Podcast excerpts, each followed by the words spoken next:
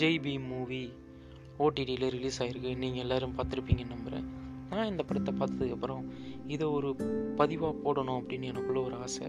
அதனால் யூடியூப்லேயும் அப்லோட் பண்ணேன். பாட்காஸ்ட்டில் பேசுகிறதுக்காக இப்போ இங்கே நான் வந்திருக்கேன். இந்த படத்தில் என்ன கதைக்களம் அப்படின்னு பார்க்கும்போது ஒடுக்கப்பட்ட ஒரு மக்கள் மேலே போடப்படுற ஒரு பொய் கேஸை ரிவீல் பண்ணுற மாதிரி தான் இந்த கதை வந்து அமைஞ்சிருக்கு. முதல்ல இதுக்கு முன்னாடி இந்த இருளர்கள்லாம் யார் அப்படின்னு நம்ம பார்க்கணும். இந்த இருளர்கள் அப்படின்ற அவங்க தான் இந்தியாவில் மலைவாழ் பகுதியில் இருக்கக்கூடிய பூர்வக்குடிகள் அப்படின்னு சொல்லணும். சிந்த சமவெளி நாகரிகம் ஆரம்பிக்கப்பட்ட காலத்தில் இருந்தே அவங்க நம்மளோட ட்ராவல் பண்ணி தான் வந்துக்கிட்டு இருக்காங்க. மலைகளில் பழங்கள் மூலிகைகள் கிழங்குகள் இதனுடைய மருத்துவ குணத்தெல்லாம் அறிஞ்சு வைத்திய நாட்டு வைத்தியம் பார்க்கக்கூடியவங்களாக தான் இருந்தாங்க. என்னைக்கு நமக்குள்ள இந்த அலோபதி மருத்துவம் வந்து வந்ததோ அப்பையோட அவங்களுடைய வாழ்வாதாரம் பாதிக்கப்படுது. அவங்க சமவெளி பகுதிக்கு வராங்க. சமவெளி பகுதிக்கு வந்ததுக்கப்புறம் அவங்களுடைய பொருளாதாரம் சீராக இல்லை அதனால் தினக்கூலிகளாகவும் கொத்தடிமைகளாகவும் செங்கல் சூழலில் வேலை செய்கிறவங்களாகவும் மரம் வெட்டுறவங்களாகவும் இப்படி அவங்களுடைய வாழ்க்கையை நடத்திக்கிட்டு இருக்காங்க. அவங்க மேலே மேலும் அவங்க ஒரு குற்ற பரம்பரை அப்படின்னு சொல்லி அவங்க மேலே பல குற்றங்கள் போடப்பட்டு அவங்க மேலே பொய்யா கேஸ் ஃப்ரேம் பண்ணி போலீஸ்காரங்களும் பிடிச்சி கேட்கறதுக்கு ஆள் இல்லைல்ல.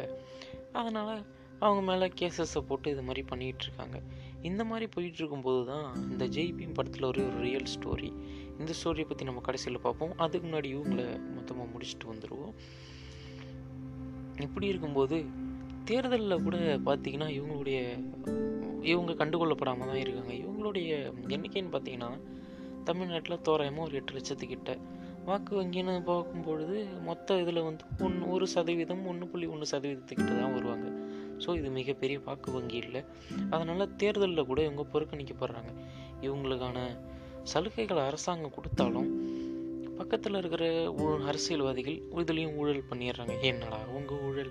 இதுலேயுமாடா உங்களுக்கு ஊழல் தேவைப்படுது? சை இந்த அரசியல்வாதிகளாலேயே இந்த நாடு சீரழிஞ்சிக்கிட்டு இருக்கு. நம்ம கதைக்குள்ளே வருவோம். இப்படி இந்த இருளர் இல்லத்தோடைய வாழ்க்கை முறை போயிட்டு இருக்கும் பொழுது பார்த்தீங்கன்னா தேர்தலையும் கண்டுகொள்ளப்படுறதில்ல அரசாங்கமும் கை கொடுக்கறதில்ல. இன்னொரு பக்கம் சாதிய வன்கொடுமை வேறு. இதுக்காக ஆயிரத்தி தொள்ளாயிரத்தி தொண்ணூற்றி ஆறில் பார்த்தீங்கன்னா இருளர் பாதுகாப்பு சட்டம் அப்படிங்கிறது இயற்றுறாங்க இந்த பாதுகாப்பு சட்டம் இவங்களுடைய சாதியவன் கொடுமையிலேருந்து பாதுகாப்பதை தவிர சமூக கட்டமைப்போ பொருளாதாரத்தில் எந்த ஒரு மாற்றத்தையும் ஏற்படுத்தலை. இவங்களில் படிப்பறிவுன்னு பார்த்தீங்கன்னா தமிழகத்தில் மொத்தம் எண்பது சதவீதம் படிப்பறிவு இருக்கிறவங்க. ஆனால் இருளரில் பார்த்தீங்கன்னா வெறும் முப்பத்தெட்டு சதவீதம் மட்டுமே. அதுவும் எல்லாம் கல்வி படிப்பு தான். மேற்படிப்பு கூட இல்லை. ஏன்னா அவங்களுக்கு சாய் சான்றிதழ் கிடையாது. விழுப்புரம் மாவட்டத்தில் ஒரு மாணவி பரங்கினின்னு ஒரு கிராமத்திலேருந்து டுவெல்த்து படிச்சிருக்காங்க. டுவெல்த்தில் ஓரளவு நல்ல மதிப்பெண்ணு எடுத்திருக்காங்க. ஆனால் அவங்களால மேற்கொண்டு படிப்பை தொடர முடியல. ஏன்னா ஜாதி சான்றிதழ் இல்லை. மற்ற எல்லா ஜாதிக்கும் வட்டாட்சியர் தான் ஜாதி சான்றிதழ் கொடுக்குற அதிகாரம் இருக்குது ஆனால் இருளர்களுக்கு மட்டும் பார்த்துக்கிட்டிங்கன்னா கோட்டாட்சியர் தான் அந்த அதிகாரம் இருக்குது ஏன்னு கேட்கும்பொழுது போலியாக வந்துட்டு இந்த ஜாதி சான்றிதழ் வாங்கிடுறாங்க. அதனால தான் அப்படின்னு சொல்லி அரசு தரப்புலையும் சொல்கிறாங்க என்னடா இது? அந்த ஜாதியில் இருக்கிறவங்களெல்லாம் அந்த சர்டிஃபிகேட் வாங்க முடியல. மற்ற ஜாதிக்காரங்க வாங்கிக்கிறாங்க. இதையும் அரசாங்கம் ஒரு காரணம்னு சொல்லுது. சரி பார்ப்போம். இப்படியே உங்களுடைய கல்வி சதவீதமும் ரொம்ப கம்மியாக இருக்கிற இந்த ஒரு நிலைமையில தான் வந்து பார்த்துக்கிட்டிங்கன்னா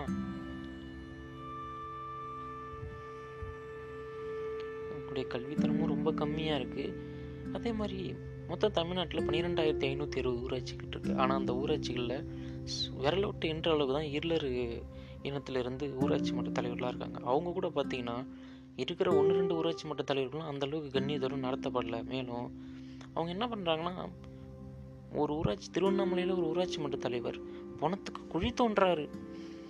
மேலும் அவங்களுக்கு வந்து ஊராட்சி மன்ற தலைவராக இருந்தாலும் தினக்கூலி செஞ்சும் ஒரு வீடு இல்லாத நிலையில் தான் வாழ்ந்துக்கிட்டு இருக்காங்க.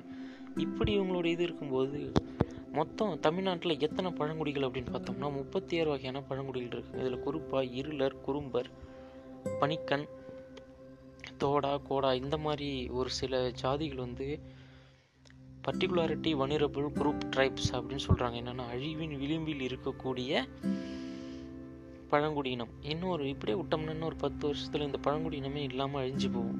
இப்படிப்பட்ட ஒரு காலகட்டத்தில் தான் வந்து இந்த படம் வெளியே வருது.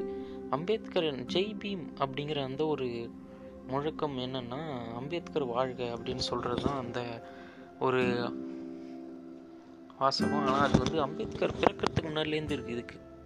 அர்த்தம் என்னன்னு பார்த்தீங்கன்னா இருளிலிருந்து வெளிச்சத்தை நோக்கிய ஒரு பயணம் அப்படின்னு தான் வந்துட்டு ஒரு மராத்திய கவிஞர் எழுதுறாரு. அதனால தான் இந்த படத்துக்கும் அந்த பேரை கரெக்டாக வச்சுருக்காங்க.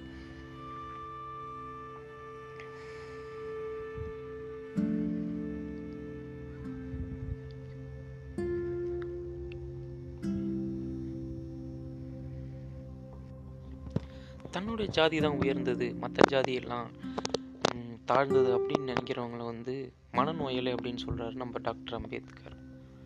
இந்த மாதிரியான மனநோயாளிகளுடைய போக்கை காட்டுற படம் தான் ஜெய் பீம்.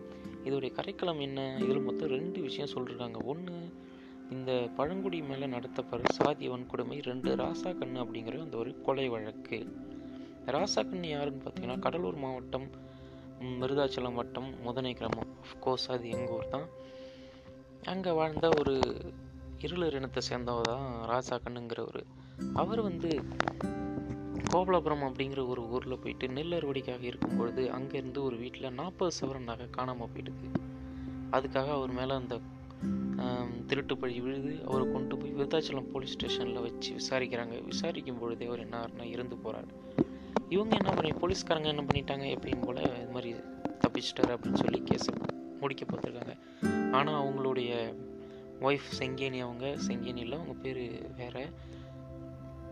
அவங்க சந்துரு அவர் ஒரு உயர்ந்த மனிதர் அவர் மூலமாக என்ன பண்ணுறாங்கன்னா இந்த கேஸை ஹைகோர்ட்டுக்கு எடுத்துகிட்டு போகிறாங்க ஏபிஎஸ் கார்பஸ் மனுவும் தாக்கல் பண்ணுறாங்க ஏபிஎஸ் கார்பஸ் மனு மூலமாக இவங்க விசாரணையை மேற்கொண்டு ஆயிரத்தி தொள்ளாயிரத்தி தொண்ணூற்றி ஆறில் முதல் ஜட்ஜ்மெண்ட் வருது. இவங்களை அடித்து துன்புறுத்தின காரணத்துக்காக ரெண்டு லட்சத்தி அறுபத்தஞ்சாயிரம் ரொக்க பணம் கொடுக்குறாங்க. மேலும் இந்த வழக்கு கொலை வழக்கை மாற்றி சிபிசிஐடிக்கு கொடுக்குறாங்க. அதுக்கப்புறம் பதிமூணு வருஷம் விசாரணைக்கு அப்புறம் அவங்களுக்கு நீதி கிடைக்கிது. நம்ம போலீஸ்காரங்கள எல்லாருக்கும் பதினாலு வருஷம் சிறை தண்டனையும் அதில் பொய் சாட்சி சொன்ன டாக்டருக்கு மூணு வருஷம் சிறை தண்டனையும் கொடுக்குறாங்க. இதுலேருந்து என்ன தெரியுதுன்னா ஒடுக்கப்பட்ட சமூகத்துக்கான ஒரு ஆயுதம் அப்படின்னு பார்த்தீங்கன்னா ஒன்று கல்வி இன்னொன்று நீதி. இதுதாங்க நம்ம பாட்காஸ்ட் எப்படி இருக்குது